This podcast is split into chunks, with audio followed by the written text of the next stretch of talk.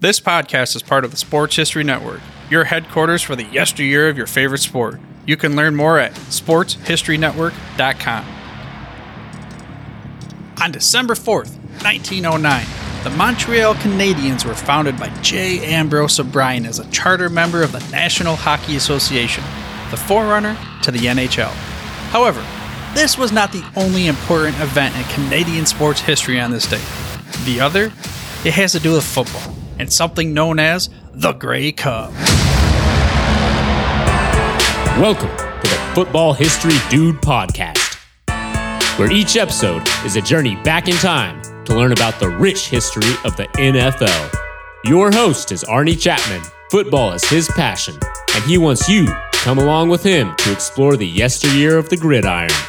So hop on board his DeLorean and let's get this baby up to 88 miles per hour. This time, as we step off the DeLorean, the date is December 4th, 1909, at Rosedale Field, a grandstand in Rosedale Park, at 20 Schofield Avenue in Toronto, Ontario, which is in Canada. We are here to watch a football game between the University of Toronto Varsity Blues and the Toronto Parkdale Canoe Club. Now, depending on your style, you may be telling me that I'm crazy talking about football on this day because if you're an NHL fan, something more important happened. The Montreal Canadiens were formed. Now, I don't know a whole lot about hockey, but if you're just talking championships, the Canadiens have won 23 Stanley Cups. The next team, the Toronto Maple Leafs, with 13. 10 less than the Montreal Canadiens. So I think that's pretty good. But instead, we are still going to stick eh, over here in the city of Toronto. See what I did there? Little transition. Oh, oh yeah, but first, the only pro team in the major North American sports that has more championships than the Canadiens is the New York Yankees. But Toronto, back to Rosedale Field, December 4th, 1909. This game is significant because it's the first ever Grey Cup championship game. This Grey Cup, that's the trophy that is given to the champion of the Canadian Football League to this day. Yes, a championship trophy that was originally given out before the NFL even existed. Well, not even then did it exist because it was a couple years later they get changed to the NFL. But with that said, you're going to hear a theme throughout this episode describing my, well, eh, we'll call it being a little naive, focusing so much of my time on the National Football League, which, by the way, I still think is the greatest league on this planet. But then again, I'm biased. I get that. I've grown up an NFL fan my whole life. However, through listening to partner shows on the Sports History Network and researching other sports of various topics for myself, including the show, I also realized that there's so much more out there to know about, and it is also fascinating how similar, yet how far apart we can be on things, including sports. I mean, dang, American football is still a toddler compared to some sports and how long they've been out there. I mean, baby, I guess for you, for others. Take horse racing, for instance. This has gone on millennia. But in my research, it appears that something called the Carlisle Bells are the oldest known sporting trophy still in existence in the world. These are something that were awarded back in the 16th century for something called the Carlisle Bell, a historic British flat horse race. And that is one reason why I brought Os Davis on this show as my guest for this episode. His podcast, Truly the Goats, takes a look at sports from all of human history, not just the ones that we watch today. I mean, for instance, one of the episodes covered on goat of sumo wrestling, and another was the goat gladiator. I mean, we're talking thousands of years of history there. Don't worry, the reason why I talked to Os for this episode primarily falls on the history of the Canadian Football League. So we're going to keep it with the theme of football. You know, this is the Football History Dude podcast, by the way. Now, the Canadian Football League, the CFL, this is something that you might be familiar with. Or you may be like me and quote unquote be football shamed into not knowing much about the league. I joke about this because there's a spot in here where I straight up says, okay, I'm going to have to football shame you here. It, because, I mean, I don't know much about the CFL, and he's right. A league, well, the league itself might not be older than the NFL, but the trophy was in existence before the NFL was even born. So, let's just say I have a lot to learn about other football leagues, including the NCAA, than what I know about the NFL and the history of the NFL. The NFL will still be my focal point here, but uh, like I said, I'd like to get to know more about the CFL, the NCAA, and the other leagues that are out there. Some that, most that are not in existence anymore. Because everything evolves and feeds off of each other in a way to create the varying leagues that we all love. And if you're like me, I think you're going to go ahead and enjoy this episode because it's definitely different and it's going to explore beyond our normal territory of the NFL. But first things first, I'm going to peel back that big old curtain again to let you know that this is the yeah, second recording that Os and I had because the first one, I don't know, must have been zapped by that lightning bolt back in 1955 when Dr. Emmett Brown was floating in the sky and he got zapped back to 1885.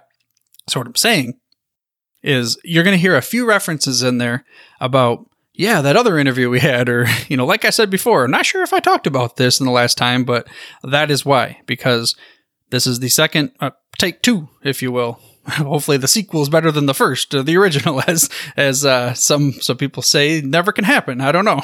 So with that, we kick this interview off by talking to Os about the current news of the XFL and CFL merger, and then into what we are going to discuss the Canadian Football League history. Starting in three, two, one, here we go. Let's uh, let's just get into it. Let's get with the topic at hand. Originally, why I brought you in. Let's give me an update. Uh, update 2.0 on the XFL CFL merger news. There is an update 2.0. And in fact, I'm going to be talking about this on the Sports History Network showcase. Uh, maybe before this podcast is launched, or maybe after, I'm not sure. Um, with Greg James of From the 55 Yard Line, a new show here at the Sports History Network. How do you like that? How do you like these plugs? Huh? Perfect little transition. Yeah. For other SHN shows. Uh, in any case, okay, so let's talk about it because the commissioner just came out uh, late last week on 420. I don't know if that's significant.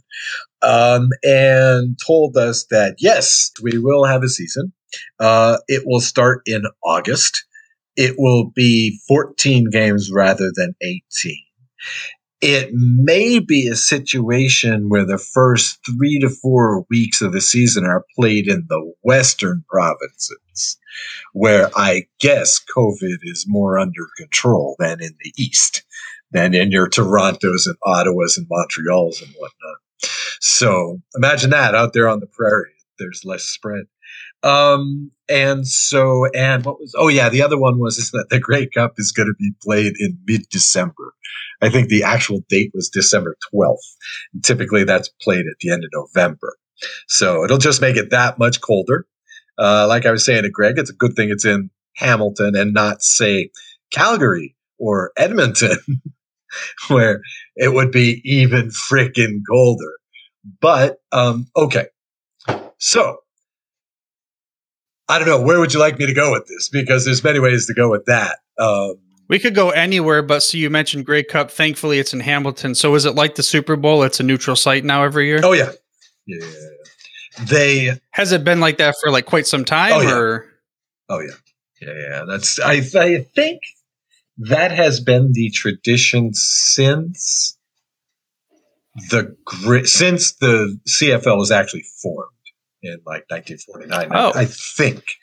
But a couple of years, they did the weird one and one aggregate score thing, which is really weird. Uh, so you play two games and they each get a home game. And then if it's split, which you expect it will be, then they just total up the points. so you could lose. Didn't you bring that up in the Mosca episode? Yeah. Yeah. Yeah. I think he was in a couple of okay. those. Or, or he came in just as that was ending. That would have been in like 57, I think, if I remember correctly. So I feel like I've heard that before, and it must have been on your. The, it was number three, the truly the goats, Mosca. Yes, three, three or four. Yeah, huh. I think it was a two-parter, yeah, three and. Oh four. yeah, I had so much material for that one. It was just what a master. So, um, okay, so now the catch 22s, I mean, I shouldn't say the catch 22s, but the, but the issues are still here. Uh, he basically admitted that he doesn't know exactly how the schedule is going to play out in August. Uh, you know, the very puffy statement was that uh, we have, you know, the teams are committed to being innovative with getting in these 14 games and, and, and stuff like this. This is a problem. Another problem is this. In the past few years before COVID, um, the CFL was getting a bit of a bump because they used to start the season in June. And guess what? Gambling is becoming legal in the US. Fantasy football is an obsession in the US. And so the CFL was soaking in like the hardcores for two months of the year. While there was no football going on, there wasn't even college or high school ball going on in June and July. But the CFL has ruined this. And again, um, you know, I don't know if at this point in the podcast I've already talked about it or not, but the biggest weakness of the CFL and, and what the CFL XFL deal is really about is trying to get those TV bucks. And, and I mean, essentially now they're going head on with the NFL. They're going to lose the ratings war in places like Toronto you know, if they choose to, to, you know, to like the Buffalo Bills, if, if they choose to play the games on Sunday, which they probably won't, you know, they gotta be at least smart in that respect and just not literally go head to head with the NFL, but they're not gonna get 10% of the attention they got from the US these past few years uh, because of this schedule change. That's a minus. And again, like I say, we don't know. We don't know. Odds are they will pull off 14 games somehow. I mean, if the NFL could do it, you know, and if baseball could figure out a way to get in 60 games with their like, you know, free for all system, quote unquote, uh, I'm sure the CFL can knock down 14 games. But again, you know, there's additional problems here too. Like, is Canada going to start letting Americans back in? I mean, you know, they're not going to make special exception because they're football players. And, you know, that's 50, 60% of the league of the Americans, right? Uh, I also, I heard a rumor. I don't know if it was true, but uh, I heard a rumor that San Antonio has volunteered to bubble for the CFL. So like if the CFL wants to do some weeks in a bubble, uh, San Antonio is ready and willing. And sure, why not? Why not? They thought they were getting the Raiders a few years ago. so why not? They obviously have facilities they got a lot of people. That's that's a big city now, so they could do it. They can do it. Yeah, but just I mean, being if I'm a CFL fan and my league is heading to America, that about as far south as it gets, almost, it just seems I don't know. it just seems awkward. Well, yeah, but the central but the central issue is that no, not enough people are going to the games anyway. Uh, yeah, that's true because the TV, yeah, especially thing, the big, right? Because the TV thing, and you know that's the same as it is here. Again, you don't want to have to drive to the stadium, go through traffic. I'm in LA. Go through traffic, you know, park for 40 bucks, you know, buy the overpriced crap at the stadium, you know, pay your babysitter if you got kids, you know, et cetera, et cetera, et cetera. No, you got, you got the comfy chair and your beer is right over here. It's at arm's length, man. Why do I need to go anywhere? I can crash when I want to. I don't have to drive. you know, it's just like, so, I mean, it's the same problem. So they'd still have the TSN deal and everything. You know, people would be watching, and uh, you'd even get higher ratings in places like you know Saskatchewan because then people couldn't go to. Yeah, they'd have to. you'd have to watch it on TV. it's a kind of a reverse logic there, but realistically, that probably won't happen. I don't know. I'm kind of optimistic about the whole COVID thing anyway. You know, I th- I think by August it should be clean. Don't you think? I mean, how are you on the COVID thing? How are I you? mean, I, am optimistic as well there, yeah, as far as everything yeah. improving. But yeah, I'm not going to really state where it's going to go, obviously. I mean, uh, everybody, like you said, that the border, that, that would be a big one as far as how many XFL teams would there have been? Well, the XFL has eight teams and the CFL has nine. So and uh, how many teams. You know, this is one of the things I was talking with Greg about, and this is one of the things I've mentioned on the Rouge White Blue CFL podcast too, uh, is that the XFL isn't much more than a collection of logos and names. it really isn't. I mean, in 21 years, they have one and a half seasons under their belt. Uh, they've produced like what three or four NFL players, you know, Tommy Maddox, you know, and who else? You know, maybe a couple more. I mean, this isn't the USFL. You know, they they're not producing. This isn't even the CFL. The CFL produces Hall of Fame NFL players. I mean, it's like the XFL is is nothing but a brand. It's nothing but a logo and the rock.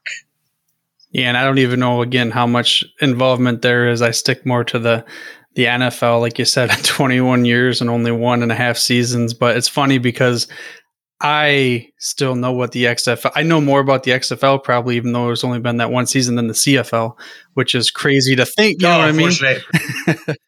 I'm going to football shame you, man. I'm going to football shame you. The CFL is a, is it's it's a superior brand of football. It is a little bit different. Um, I I really consider it a different sport. I mean, basically, if if if okay, like I've been doing for an upcoming episode of Truly the Goats. Hey, yet another reference to a Sports History Network podcast. Um, I'm I'm talking about the Gaelic games. Okay, there's a couple of proper Gaelic sports. Now, one of these is Gaelic football. But guess what? It's similar enough to Australian rules football that there is a common game that if the teams want to play against each other, they can play with these neutral rules. Okay. So if these two sports can be considered different games, Canadian football is a different game. Okay. Than American football. The big one is the big rule difference is three downs versus four. Uh, that's a big one. The, another big one, the, the, the big ones for me, and and and of course, what the CFL fans are really worried about is when this merger or this connection happens, the CFL rules disappear. And the two big ones for me are um, the neutral zone is a yard wide, right? So you're lining up a yard off the other line, uh, and you have unlimited motion before the snap right? Those are the two things that really do it for me. It increases, it generally increases offense. Uh, because, you know, this is how a guy like Doug Flutie, who is undersized for the NFL, even in the 80s or whatever, succeeds in the CFL into the 90s, is just because he has that extra space that he can see. You know, you have more time to react. It's also built for a more athletic player. Um, the thing about the NFL game and even the college football game, really any level of American football now, is that everybody's so much bigger, right? Everybody's so much stronger. Everybody's so much faster, right? It's, it's a game built for a, a different size of man than those who are currently playing. It. So to be an offensive lineman, you need to have good footwork, right? But you don't necessarily have to be super athletic. Whereas in the CFL, you're moving. You're you got that one yard. You you got. You're pushing forward. You're you're not just you know holding the guy off. There's there's line play is different. Line play is completely and and since line play is so much a part of football, again, you have to consider it a different game. So so and then there's a couple of other rules that the that the uh, XFL already uses. Um, uh, the uh, no fair catch so you have to give the uh, you have to give the receiver of a punt or a kick the uh, the five yard radius or the I think it's five yard five yard radius. Right, you have to give him a little circle, but there's no fair catch. Right, so as soon as he catches it, you can just annihilate him, like you used to be able to do in the NFL, uh, just not at full speed. Right, which is what causes you know ridiculous traumatic injuries on special teams. Um, so that's a difference. Uh, you also have this neat rule called the Rouge, which I'm sure is an extinct species, but actually some uh, American football teams before the rules were really codified used to play with the rule, which is like if you if you okay, so when you kick a field goal or an extra point, that ball is live. Right? So if if you miss it, the opposition gets to return it right? uh, if it bounces out of the end zone or if the runner gets tackled in the end zone or the receiver, I should say, gets tackled in the end zone, that's a that's a point. That's called a rouge. It's like a, a bonus point for the special teams, right? But that rule is probably extinct now uh, if the CFL merges with the XFL. Um, there's a few other ones. I believe I believe it's just one foot in bounds on the catch. Uh, I believe. Uh, oh yeah, the clock stops in the final two or three minutes of the game after every first down. That's like a college rule, right? That, that's the same as in college. A um, couple other ones. Challenge rules are different. Yeah, but you know, this isn't this isn't really part of football anyway. This is part of football on TV. so that rouge you, are talking about, and we Brett, we you mentioned that last time that we got together. You said that if they kick it out of the if it bounces and it goes out of bounds, then that could be a point yeah. for the kicker. I believe so. Yeah, for the kicking team. So even yeah. if it's like way wide left or wide right or something like that. Uh, yeah. Huh. Yeah, I believe so. I believe so. I have to check for sure. Uh, I'm drawing a blank right now, but I'm pretty sure. Right. Yeah, but I'm something sure. totally different than what I'm used to. I mean, like like you said in the NFL, sure they can the the defense can receive it and then they can run for it, but I've never heard of the offense being able to miss and then still being able to score points. That would, seems like it'd be more interesting for special teams plays. Well, yeah, that's uh that's the argument against it. Right. The argument against it is like you're rewarding failure, but I, I tend to think of it as you're rewarding uh, success on special teams. Uh, let's see, let's see. I'm going to take a look at this here. Then, the ball's kicked into the and through the end zone. To, to, to, to, to, Yeah, yeah. Okay, so you can. So you can. Yeah, you can just kick it out. Huh. I want to. Have they but, ever but tried see, something like that on purpose? Then is that like a strategy from a real far away field goal where they would try to kick it maybe to the corner? Yeah, yeah, you see that. But what tends to happen more, and there's some killer YouTubes about this, is there are rules in the CFL where, and again, this harkens back to stuff like rugby, where, like, let's say there's no time left, okay, and a team is a team is kicking off, right? Uh, and so, you know, in the US, you'll have a situation where, you know, you'll just try and lateral play it. You know, you'll, you'll do the rugby passes and you'll try and, you know, get an end around and score. Okay. Well, in the CFL, what happens is you start kicking, right? Hmm. Because you can, anybody can become a punter and kick the ball, right? Now that's a live ball right? So you kick it downfield, your own guy can get it. You know, and so what usually happens is the response is the other team kicks it back. You know, so again, it starts to look like, you know, a sort of uh, Gaelic football game at the end. You know, it turns into this human ping pong. Uh, like the massive lateral play, it rarely works, but there are some times when it gets so close. It's sweet. Uh, like I say, there are some killer videos of this on YouTube. Just look up anything like crazy ending to CFL game or wild ending to CFL game. And yeah, yeah, it'll be one of those plays. No, that does sound like it. I mean, I'm thinking of like old backyard style. We'd play like Air Force football. We'd always call it. You could throw it or kick it back and forth. As, as oh, yeah. opposed to the NFL, nice. you have to only go lateral. Huh? Yeah, that's interesting. Yeah. I again another rule that to me seems foreign. I mean, in our last interview, I told you I'm the stereotypical American. I only know my sport and my sport's mm-hmm. superior. and obviously, I don't believe that, especially when I'm able to be educated on other sports and um, other country sports of the same type of sport, too. Well, as you dive, one of the mind blowers for me about doing sports history podcasting is all this stuff that we take for granted now right? If you go back to before 1920, before 1900, right? You just just go back far enough. Go back to the first Thanksgiving Day game. Okay? And soon you realize that football, soccer, right, association football, gridiron football, which it wasn't in the 19th century, and rugby football are all one and the same. It's like a fluid continuum. Right. And, and in the early 20th century, late 19th century, early 20th century, that's when, especially folks in England, got obsessed about codifying stuff. Right. They're like, no, we're not going to have it where the home team gets to choose the rules. No, we're going to, we're going to make the 11 rules of soccer. Right. And then later on, you know, at rugby college or whatever, they codified the fact that you could pick the ball up, you know, and run with it, you know, and like that. And so that's what's wild, especially about football, is that, you know, again, at one time there was this er sport that was soccer slash rugby slash football slash Gaelic football slash Australian rules, whatever else you want to put in there. And it's wild to think about it.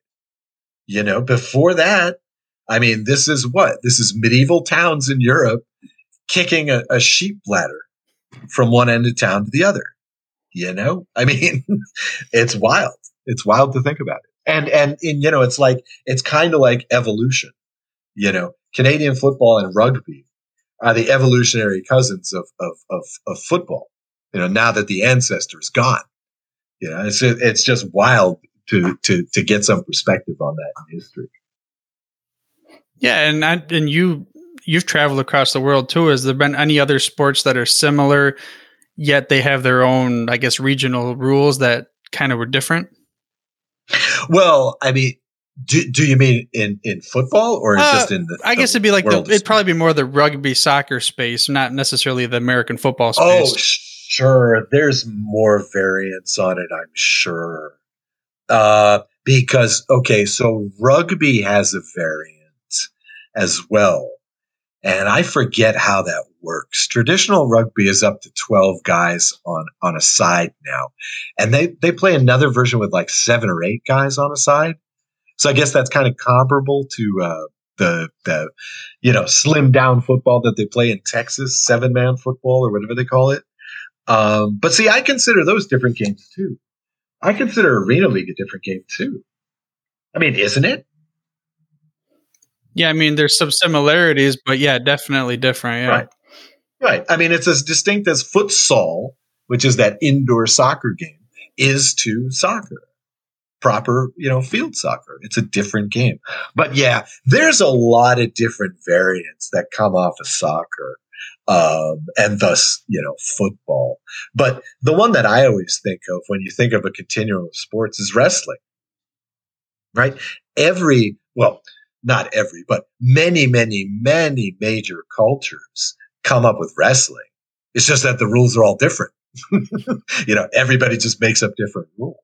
And so you have something like um, there's a form of wrestling in Native America where you stand and you place the insoles of opposite feet together on one side. And then, you know, so you're standing in a V facing each other. And then you grab hands and then you try and shove the other guy off balance. And they call this wrestling. You know, so hmm. it's kind of like arm wrestling, except with no table. It's basically what they're doing. They're basically doing arm wrestling with no table. And they call that wrestling. And then you get sumo wrestling, which looks a lot like the Canadian Football League Lions. Because you got two guys that are about three feet apart just smacking into each other. So, you know, and these are both called wrestling. So you know, the continuum of sport is just friggin' amazing once you start getting into sports history. But you know this, you're a geek. right. I mean, especially for you going back to all the varying sports with the truly the goats. Uh, you, you, keep bringing up our your future episode, Gaelic football. How long ago was the roots? I guess you could say for that. uh, Gaelic football, not too long, right? Because again, it's it's a deliberate spin-off from you know again ah. when the when that solar system of soccer football is forming it's one of those that spins off. What they did was is they took the hurling field right? Hurling is is kind of what is it? It's a cross between field hockey and murder is the famous line. But yeah so so they took that field and adapted soccer for it And I think they, they play with like 15 players is another difference. So, so, but I mean, it's, it's an interesting sport because it's almost, it, you could almost consider it an artificial sport where, you know, again, it's kind of like indoor football to me. Arena football is an artificial sport, right? You're forcing this one game into the confines of another pitch and, uh, you know, distorting it in that way. But see now, but the rules now have evolved so differently that, you know, it's a distinct game, like I say. It's as distinct from rugby as is Australian rules football. Yeah, it's again, we could go on and on about all the different sports out there. And I, I, guess as a host, it's my duty to bring us back now to football, Americanized football. But then let's go back to CFL. Is there a Walter Camp of the CFL, like someone that's known to be the founder of that type of rule set? Oh, wow. You know, I'm sure there is, but I'm limited in this respect. I'll find out. I'll find out because Canada is a very strange situation in general. I mean, remember that until like, what was it? 1869, it was still part of Britain. Okay, so so things evolved a little more slowly out there. Plus, it wasn't like the U.S. A travel across the uh, Canada wasn't as easy as across the U.S. for various reasons. Railroad system wasn't as good, but also the winters are insane. It's just hard to transverse that, right? So you had a situation for the first 50 or 60 years of the Canadian Rugby Union, right? Where, you know, again, like different provinces even would have different right? They would have and, and, you know, again, it was the kind of thing where on the rare occasions when, you know, the Quebec team came to, you know, I don't know, Manitoba or something, and, and they played a game there, you, you'd go home team rules. So, but then, you know, gradually through time, the thing is, the reason why, for example, the CFL has a West and an East right now is because up until 1950, literally the West was united and the East was united. And so you had like, you know, I don't know, seven teams from Edmonton or whatever. It's kind of like a situation of uh, American football before the NFL, right? Where you'd have these regional leagues. You'd have the Ohio League, and and you just Canton would just play all the teams from Ohio and crush them all. you know, so it was the same thing in Canada. Slowly got to that point where the West was united and the East was united, and then the CFL just united them both. Well, that's a good spot for halftime and a good opportunity to tell you about our first CFL podcast on the Sports History Network called From the 55 Yard Line. To learn more about the hosts and From the 55 Yard Line, you can head to the SHN Showcase podcast with Os and the From the 55 Yard Gang to learn more. And here's the trailer for that show. Professional football in North America, be it from the 50 or 55 yard line, is a special, unique, and rare game. For those who have played it, make it so. The heroes of the game, which recalls for many the glory of youth, for the true fan remain timeless, ageless, and forever part of a story that began long ago for their stories are legends in which they found in the sport a demanding measure of their courage and ability, the achievements of which remain forever enshrined in the words of the researchers, historians, and sports writers, without whom their stories could not be told. Join with Scott and Greg from their 55 yard line perch and the Sports History Network on a discussion of professional football today as seen through the lens of a time where we got our news from Cronkite and Cosell, and when the game was filled with magic and wonder, where the heroes of youth, with names like Unitas, Stabler, Jackson, Griese, Lancaster, Holloway, Staubach, Moon, and Bradshaw, played before us on old cathode ray screens and in ancient stadiums now long gone, but never forgotten. right, yeah. So, anyway, um, let's go back to, yeah. So, uh, speaking of the differences of the CFL and the NFL, or maybe other types of sports that are around football, Uh, in our last episode that we discussed, you you brought up some cool CFL history. Let's kind of just maybe a brief overview, however you can, from the beginning to the end, or now, or however you want to go about it. Well, I mean, I just did a bunch of it. Okay, so so that's basically how it happens. Again, like in in the beginning, in the 1870s, 1880s, you know, they're playing uh, sort of weird rugby version, very British, you know, very British style rules, and like that comes in. You know, same kind of thing is happening. Um, there were games uh, between these border teams once in a while. I mean, um, to this day, this is why North Dakota State ends up exporting so many of their players to Canada is because, yeah, way, way, way back in the day, once in a while, they'd cross border and play games. These various teams. I mean, the winner of the first Grey Cup, which I believe is 1909, was to a college team, right? So again, you have the situation where most of sport is um, amateur right? At least this highest level of sport. And we're not just talking about how people liked college ball more than pro ball, which was the case in the States until the 50s. We're not talking about that. We're talking about literally that's the highest form of ball. You know, just real quick, we were just talking about Gaelic football. One of the secrets about Gaelic football is guess what? Those guys are amateurs. Those guys have real jobs. Okay. That's a throwback to the 19th century. You know, um, the only reason why baseball is professional today is because there were a bunch of guys like Spalding, you know, that got together and said, "Hey, maybe we should make some money off this baseball thing," you know, and they formed the first professional sports team in probably North America. It would certainly have to be have to be the first professional sports team. So, in any case, okay. So, and then, you know, so in the 1910s, in the 20s, and the 30s, and whatnot, you're getting the forward pass you know, you're learning, you know, the new formations and whatnot. You know, there's some crossover, but the real, the real boom time for the CFL is right after the war, 50s, 60s, whatnot. Um, several reasons why. One is because the Canadian dollar was about as good as the US dollar. Second of all, and I talked with this on another podcast. This is great. I'm doing so many podcasts now that I forget uh, who I'm talking to the NFL for a long time after the war was they were they were disproportionate.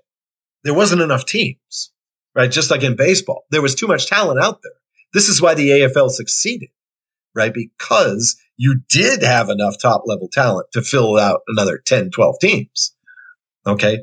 So, you know, it, this is, this is what's happening in Canada okay. Um, you there's no uh, they open it up in Canada, so there's no ratio at this time, and so anybody can come. Plus, you know, there were a lot of guys who, let's not put too fine a point on it, um, felt like the racial situation in Canada might be better than it was in the U.S. You know, because um, the NFL was only integrated in what 40, right around the time of Jack. So it yeah, it was like a year or two before. Yes, the Rams. Rams. Mm-hmm. Um, and uh, okay, so at that that was really the golden age. Uh, this is when you had Angelo Mosca. Uh, this is when you had guys like Joe Kapp, who later on uh, became the first. I think he's still the only quarterback to start the Rose Bowl, the Grey Cup, and the Super Bowl. Um, so pretty big name there. And a lot of other of these ex Notre Dame players and, you know, even future NFL Hall of Famers uh, were playing in the CFL in the 50s and 60s. After this, hmm, you know, uh, America got a bit richer. The 70s was kind of weird because there was a lot of inflation going on, but sports were drawing in more and more money. It cannot really be underestimated how much not only the merger, but the subsequent Monday Night Football deal and the subsequent Sunday afternoon deals uh, that the league made for TV. Hey, it all comes back to TV, right? That that cannot be underestimated. A lot more money, a lot more interest in America, a lot more Americans going to stay home. However, in the 70s, and we tend to forget this, but the 70s was a great era for spectator sport in terms of, man, you could sell out some stadiums. You could sell out 100,000 in Los Angeles Coliseum in those days, you know? Again, it's just more convenient nowadays. And of course, it's a lot pricier nowadays. So we don't get that. But, and so this was happening in the CFL. You know, Montreal, they're getting 55,000 people for a game. You know, um, stuff like this, you know, uh, Toronto, just absolutely packing them in. Uh, the prime minister, Trudeau, the first senior, Trudeau senior, uh, said to be the most popular politician in the 20th century in North America. Um, you know, he was a huge CFL fan, huge CFL fan. Just talk about it all the time on TV and stuff, you know. And so, you know, it's still a good time for the CFL. 80s, not so good. Okay. This, this all leads to, and I don't know why this, the CFL didn't choose to learn from the USFL and to some extent the WFL before it, but they decided to do the, the amazing CFL USA experiment. Um, what had happened was, is that there was a team, the Sacramento Gold Miners. They were a refugee from some defunct league. I don't remember what league it was. And so they were just kind of like the CFL, hey, we're ready to go for next season. Can we join your league? and the CFL said, sure. And, you know, for a while it worked okay. Um, Sacramento played with the Canadian field, which of course is 10 yards longer. Hence, from the 55 yard line, the Sports History Network podcast about the CFL. And so they were able to, they changed that. They made the field wider like it is in Canada. Uh, they, they were willing to do that. Okay. Floodgates are open, right? The Canadian owners are going, hey, we can charge massive franchise fees and pocket the money, right? You know, I mean, it worked for the USFL, right? I mean, that's what killed them. So, you know, they threw in a bunch of other teams and um, eh, you know, not too many of them were successful, with the exception of Baltimore. The Baltimore Stallions were legendary. This was just after uh, Baltimore had their team stolen from them, and in fact, the first year Baltimore was in the league, they called themselves the Colts, the CFL Colts, right? But the NFL wasn't having any of that, so they made them change the name. So they changed it to the Stallions, and um, the first year they went to the Grey Cup, what happened was is they they organized the league into North and South divisions. Now there was crossover, but the Americans refused to play by the Canadian rules. You know, they they kept their field because it was inconvenient to change the chalk lines, I guess. Um, they they uh, I think they still had twelve men and stuff like that, but they um, Oh yeah, and the and the big sticker was the ratio. Nah, screw that. Nope, we're gonna have fifty three Americans. Right, that's what they said. Now, as a result, I mean, it, it's still interesting because many of the teams were not very good in America anyway, except for Baltimore. So the first year Baltimore was in the league, year two of CFL USA, uh, they they were in the finals. Uh, they were in the Grey Cup, and they lost to I think it was the eight and ten BC Lions. I think they were eight and ten. They had a losing record that year, and uh, but they, they just got on. Cup. Yeah, but they just got on a tear at the end of the season and just uh, snuck back in because you know the American teams were beating up on the Canadian teams, so there were a bunch of Canadian teams with poor records. You know, much worse than that. so, so. Um, so uh, they lost to the BC Lions, but then the second year they put together what is basically thought to be uh, the greatest CFL team ever, or top two or three. Some folks in Edmonton have disputes with their Warren Moon teams, but probably one of the top two or three teams of all time, the 1995 Stallions. Uh, just cruised. They were something like 15 and three, just cruised, beat the Lions again in the Grey Cup, and just, and that's it. That's the only American team that has ever won the Grey Cup until I suppose 2023, you know, when the Houston Roughnecks are going up against the Calgary Stampeders. Um, so, and since then, the, the other thing about the CFL USA is um, it was great in the short term, but just trashed them in the long term. You know, just trashed the league. They got themselves in a huge debt, et cetera, et cetera, et cetera. You know, had a bunch of, now they had a bunch of American players who were technically CFL players, but they couldn't take them all because of the ratio, you know, stuff like this. So they moved the Baltimore team to Montreal and, uh, you know, ejected about two thirds of the players because they're all American. And since then, they've kind of righted the ship until recently, sort of, you know, taking care of physically, you know, keeping the salaries low, unfortunately. But what are you going to do? Getting those TV deals as best they could. You know, uh, TSN used to pay a lot more relatively for Canadian football than they have been recently. Again, big part of the problem. And, you know, fans would come to the games. That, that was the thing about CFL USA is that with the exception of Baltimore, which was, well, actually the Birmingham team did pretty well too, uh, in terms of, uh, attendance. But, know, CFL teams were selling out during CFL USA. It's just that the, uh, the USA teams weren't selling out. You know, they weren't making any money. So the league has to assume that debt. And so, but, you know, people are still going to the games in the 80s and the 90s. And it's just, I don't know when things got so out of hand. I don't know when it became better to stay home. You know, the schedule didn't change. The schedule, it's always started in June. It's always ended in November. Well, at least, you know, past, you know, 21st century, let's say. Uh, it hasn't changed. And, and now, you know, like, like I've probably already mentioned, uh, now they've got a debt, you know, estimated around 60 million as a as a as a as a league. Um, and I don't know how many tickets they're going to sell next year. I can't imagine that TSN is going to be real happy um, with them playing at the same time as football. I I don't know. I don't know.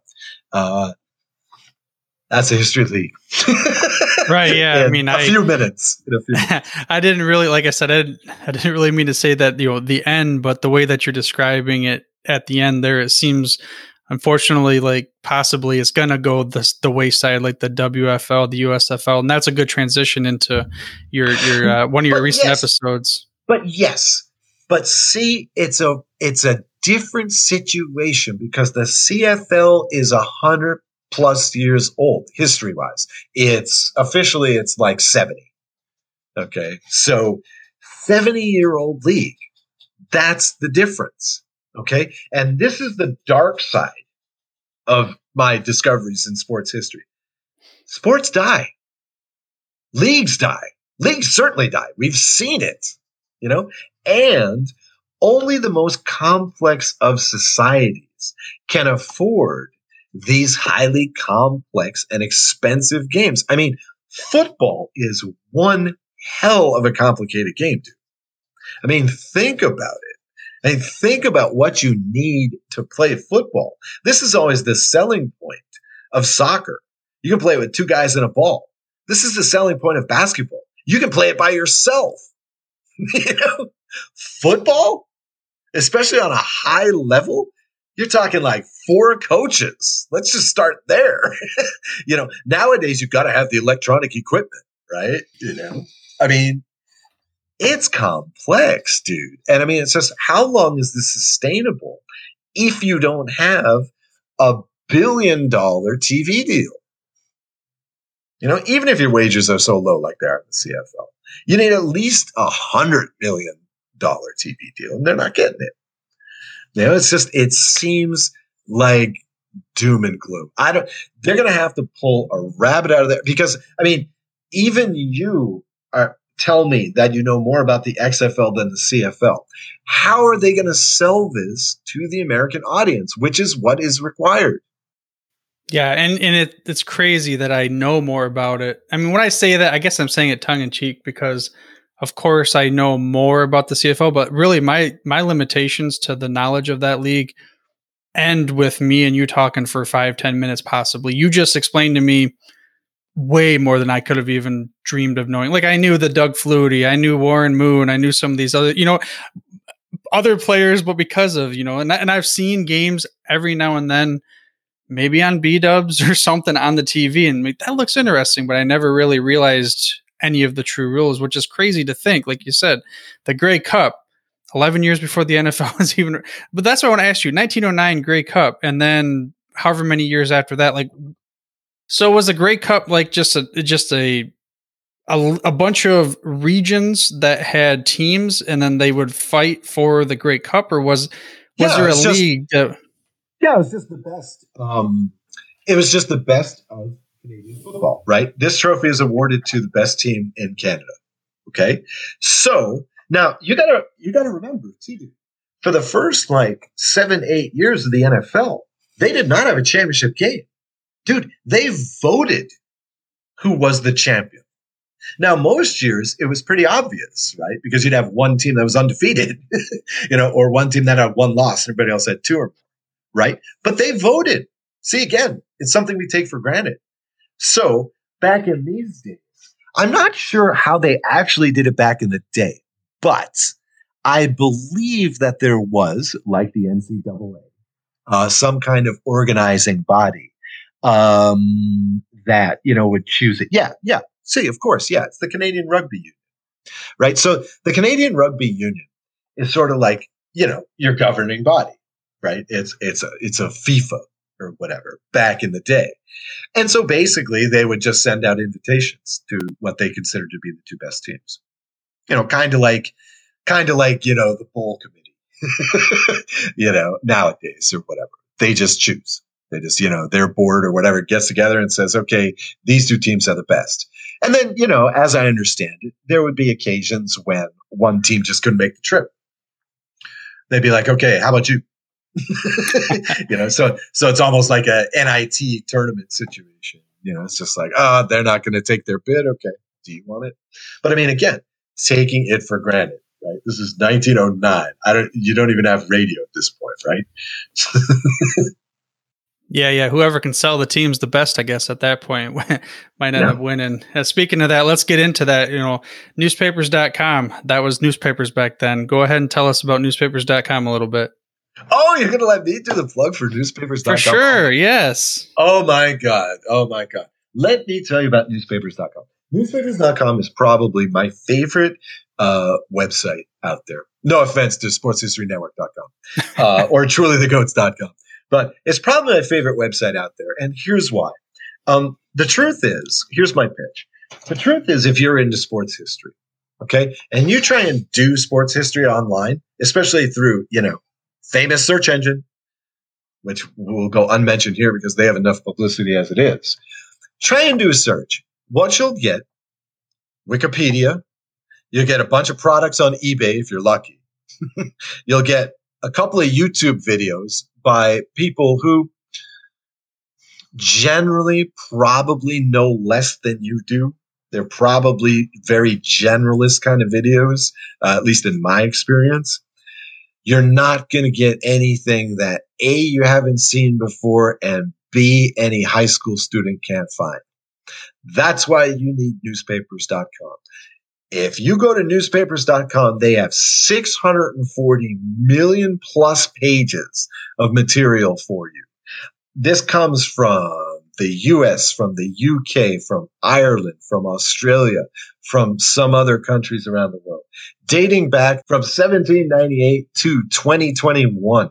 You can look up stuff from papers, like I say, from all over the US, Canada, UK, and more you get real time reportage of how this stuff happened. You want to find out about the 1936 Berlin Olympics, what they really thought about it, go back and use newspapers.com. It's a hell of a lot better than that search engine is. I'll tell you that. And plus, and, and I will say this though. Beware. Beware. This thing for the history buff, for the sports fan, is a rabbit hole. You, I mean, it is tough. Like just the other day, oh, what did I look up? I looked up something. Oh, yes, of course. because as part of Truly the Goats, I'm doing uh, an alternate universe replay of the 1938 Pittsburgh Pirates, who had the sort of informal opportunity to pick up five key Negro League players, including Satchel Paige and Josh Gibson. Okay, so I was looking up about opening day in uh, for 1938 Pittsburgh Pirates. Right, what was going on? And I turned to the front page because you go to the front page of the same newspaper, and it was like Chamberlain's peace plan agreed upon.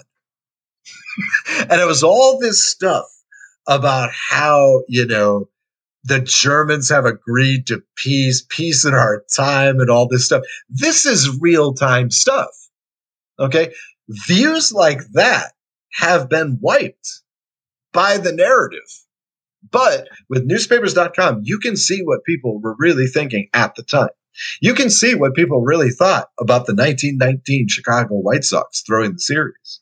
Could they tell they were throwing it? Hmm. Go to newspapers.com. You can check out stuff like the first Super Bowl reported, or as they referred to, as they preferred to call it back then, the AFL NFL championship game. Go ahead, see what they thought. The funny thing about that game is you go to newspapers.com and you find out wasn't exactly as highly reported as it might be nowadays. for example. Just a fascinating, fascinating website, newspapers.com. And you can get one free week and help support podcasts like this one, like Truly the Goats, like From the 55 Yard Line, all the great Sports History Network podcasts by going to sportshistorynetwork.com slash newspapers. One free week, help support Sports History Network. Newspapers.com, the greatest website of all time. Perfect. Yeah, that's going to be great. I'm I'm glad that I have you on here so you could go through that. And I'm not even going to bother with the typical advertisement that I throw in. That's the advertisement for it. Great. And then, uh, which this will end up transitioning to. And then what I would say, okay, so speaking of the cool thing about newspapers.com, like you said, you get to go back to the primary accounts. So I probably asked you some DeLorean questions. I don't know what's recorded still. Let's give you a different one. Here's a DeLorean question. You get to go back to any point in football. Let's keep it American style football history. And you can go back with your buddy and you can go watch one game. What is it? One game. Wow. Okay. Uh, it would really be great to see Jim Thorpe play. That would be pretty awesome. Now, you can choose. You could choose between the upset of Harvard. Now that I've heard about it, there is actually a game between the Carlisle School and West Point Army. And on that team was Dwight Eisenhower. And uh, so Dwight and his buddy alongside him on the team decided that they were just going to beat the hell out of Thorpe because Thorpe was going to crush them, right? And of course, you know, this is the day, this is the days of two way players, right? So they're facing them on both sides. By the end of the game, both of them had gone out. Eisenhower had broken his leg, thereby disrupting his career. And guess what? Eventually he becomes president.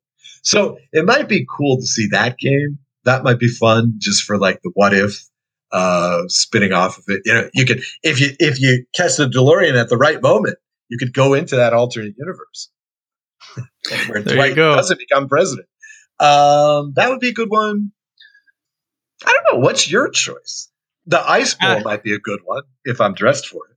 I, I, was just, yeah. I mean, the ice bowl might be cool to go to, but you're talking to a dude. Even though I live in Michigan, I'm not a cold weather guy. Oh man, just, yeah. I mean, I, I, know football and cold and everybody. It's you know, be out there in the cold. But I, I've appreciated the Lions having the Silver Dome and then now having Ford Field. So when I go to the games, I get to be inside yep. the stadium. Uh, yep. You know what? As you mentioned that, okay, so this seems not going back in history, but I want to go back to the 1996 Detroit Lions versus Jacksonville Jaguars game, their first uh, game year in the league. The reason why I want to go back to that is my grandpa. He's he's he's not long for this planet, and I want to go back with that it was my dad, my grandpa, my brother, myself, and that was the only game that Gramps ever went to live.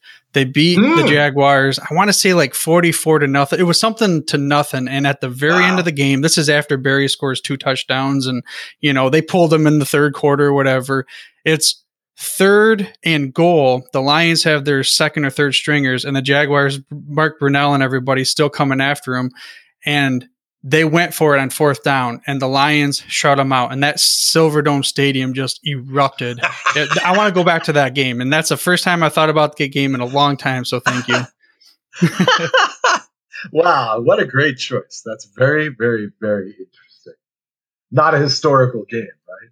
Not only historical if you're a Lions fan and you went with Gramps, and that's Gramps' yeah. only game he's ever been to, and that dude's 90 years coming up on 91. So wow. he's been a Lions fan his whole life, but just he like you talk about TV versus um going to the game like he'll mm-hmm. he'll see every game plus he'll have his radio on because yeah. it's harder to see now so he'll unfortunately he'll when you see gramps and doing this before you can actually see it on TV because the radio comes faster. You know it's a good thing coming. It's like, come on, Gramps, we don't get to see it. But yep, I'm going back to that game. And speaking of that, um, I, am going to go ahead and we're going to skip over some of that other stuff and we're going to get it to the end here. And I want to have you because there's so much. We're going to have to bring you back on so we can get into whatever else because sure. you know we have so much there.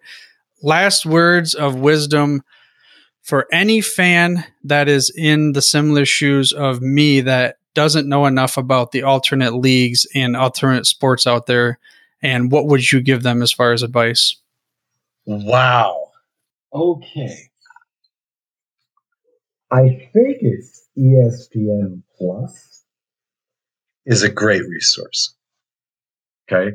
They have they they have your obscure sports on demand Okay. And I don't even necessarily mean like bizarre sports. I mean like college softball, for example, which for most of the season you can't get on ESPN or ESPN2 even. Uh, they have cricket. They have rugby when it's a big competition like the World Cup. Um, this is a good way to check out some of those games. The The Irish games, I think, are going to stay a little bit inaccessible because they do a very weird thing with hurling, especially, and I believe also with Gaelic football. They'll show them on BBC. They'll show it throughout the British Isles and Ireland, right? But while the action is going on, the commentators often go into Gaelic.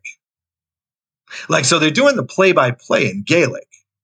And then once the play stops or once there's a break, they'll start going, oh, yeah, that was a tremendous play or whatever. so they'll do the color in English. You know, so huh. so that does it that makes it a little bit less accessible. But these other sports, these other variations on sports, um, ESPN, ESPN Plus, like they really need the publicity, but they got all the contracts, right? Including a CFL contract. Now, a couple of years ago, before the band, uh, three years ago, they had literally every game on ESPN, uh, one, two, or three. Before the pandemic, they had almost every game. You had to search around for it sometimes, and sometimes it would get preempted by like college basketball or something. But uh, you can still catch it on the replay. So that's a great resource. Now, the problem, of course, with following the CFL this year is that it starts in August because every year I get to tell Americans, hey, jonesing for football yet? We're already eight weeks into the season. We're almost halfway through. You guys haven't even started, you know? But this year, not so easy. In general, what I say is if you want to learn more about any sport or if you want to get into a sport, pick a team pick a team. Having a favorite team is a great way to learn sport because you get obsessed with your team and then you have to learn what the opposition brings every time. Right. So in general, I would say that. But other than that, yeah, just pick something up. Like, look, in your case, since the CFL is probably not going to play on Sunday if they know it's good for them, um, you know, just check out a game, um, you know, on a Friday, you know, or a well, they have Thursday night football, or even on a Saturday if you're not in college bowl. They play a lot of CFL on Saturday. If you're not in college bowl, just check out a game on Saturday. It's great stuff. And again, if you don't check out anything else, watch the Grey Cup.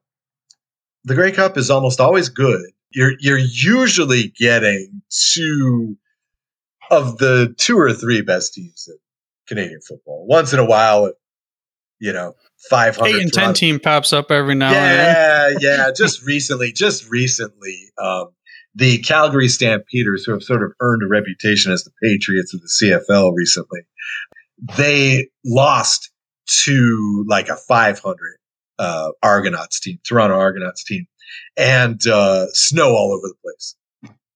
It was great. It was a great game. Uh, even so, the the Grey Cup is always worth watching. I mean, it's the top of any competition, right? Like, like I feel like even if you don't give a damn about soccer, you got to watch the World Cup final. I mean, come on, man, come on. Even if you don't give a damn about like gymnastics, check out the Olympic gymnastics final. I mean, it's great. you know, I mean, so if worst comes to worst, check out the Grey Cup. Check out the Grey Cup. In the case of Canadian football or the championship. There you go. Some CFL history for you, and some overall sports history in general. Again, I'm glad that we were able to have someone like Os Davis on this show who, as you could tell, obviously has a passion for all sports, and he seems to not have his blinders on as much as someone like yours truly about all the sports of the world. As I'm saying this, I can't remember now if I mentioned it in the interview or the mysterious Lost interview, but although I really only follow the NFL now, and speak of the NFL tonight as I'm recording this intro, the draft is on, so we'll see what happens there. Baseball was the sport that I was the best at in school. If I had something where I potentially could have been, you know, getting a scholarship to go to college, it would have been baseball. Then when I was younger, I played basketball in the driveway by myself and with my brother all the time.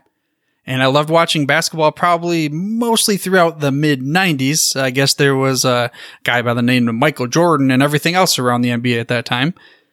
And then later on, I turned into just football. You know, not saying I don't like these other sports, it's just the NFL is my thing.